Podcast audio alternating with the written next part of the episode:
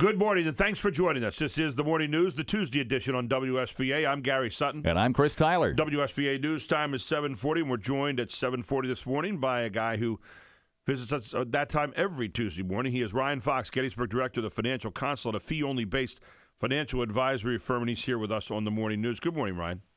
Hey, good morning, gentlemen. I I have to say your your coverage this morning of the events from yesterday in Boston Boston is very very good. Uh, you're you're doing a great job bringing the information necessary to us. So thank you. Well, thank you, Ryan. And I know uh, you've got probably a thought on that this morning before we get started on our financial pulse.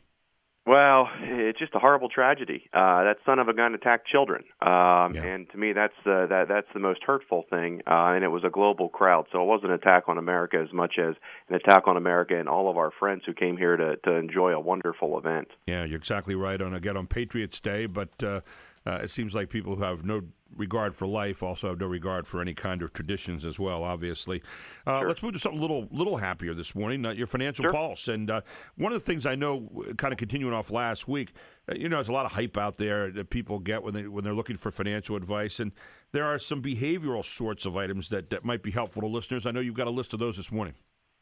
Yeah, yeah, and I I think in light of yesterday, this might might be helpful too because yesterday's market saw a pretty big sell-off. Right. Um, and some people thought, well, that sell-off was triggered by those events in Boston, and, and maybe to a degree that could, that accelerated it. But that sell-off started long before because China's uh, gross domestic product numbers came out, and they they were okay, but they just weren't great.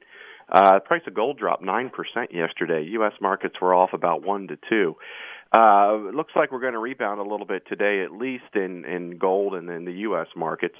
Uh, but yeah, focus on things we can control. Uh, we're hearing a lot right now about markets. and, You know, we're we're on an incredible bull market right now, um, and things that people can control in spite of uh, of news headlines and concern concerns and fears. Save a little extra. And one way that people can do that is, and I was just looking yesterday, mortgage rates are still extraordinarily low. And there are so many good avenues to find competitive mortgage rates right now. People may be able to either shorten the term of their loan or keep the term relatively the same, uh, but drastically reduce their payment. And that frees up money to pay down other debts, credit card debts, which are lousy debts, uh, or to continue programs like dollar cost averaging into their retirement plans like 401ks, 403bs, and thrift savings plans. You know, Ryan, it's interesting. A lot of people have, you see the gold commercials on TV all the time right now.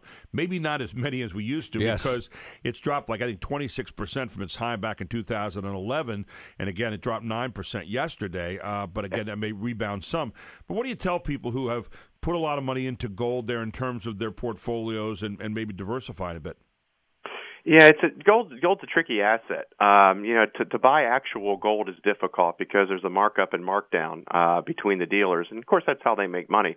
Uh, many people look to gold as a hard asset that would be protected, uh, and you know there's a lot of truth to that.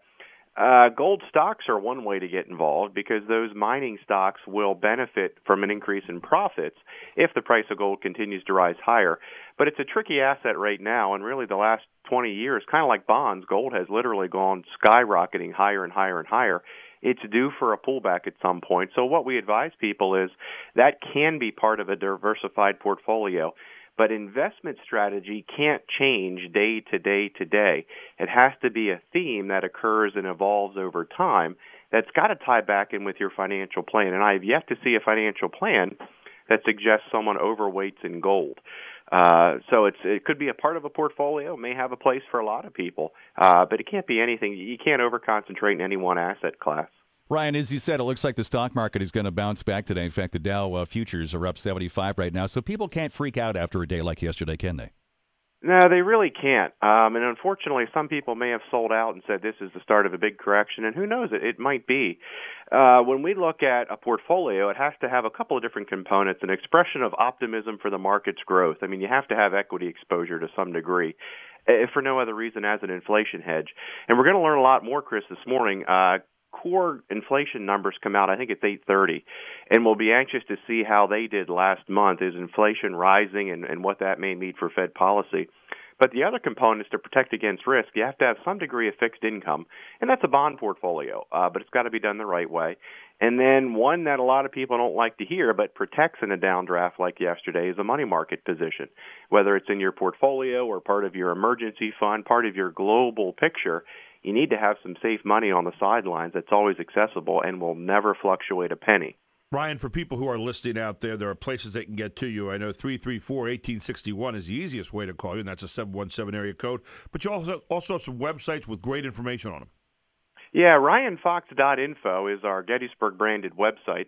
And what we do every week is upload the clips from today's show and, and some other articles. And uh, there's a whole lot of educational information there, and people can read up far in advance before ever working to contact us. Uh, but it gives them kind of a feel for how we operate, who we are. We're salaried, fee only financial advisors, and we don't accept commissions. And people are looking to talk. Uh, we're always glad to help and provide, uh, you know, our thoughts on what they ought to be doing. Not selling one product, but getting you advice for your situation. That's Ryan Fox. And give him a call, 334 1861, or go to ryanfox.info, and you get a lot of info there. Ryan, always great having you aboard. Thank you so much. Hey, keep up the great work, guys. I enjoy your show this morning. Especially. Thank you, Ryan, and have a great You're week. welcome. Appreciate you, You too. talking. We'll see you again next Tuesday.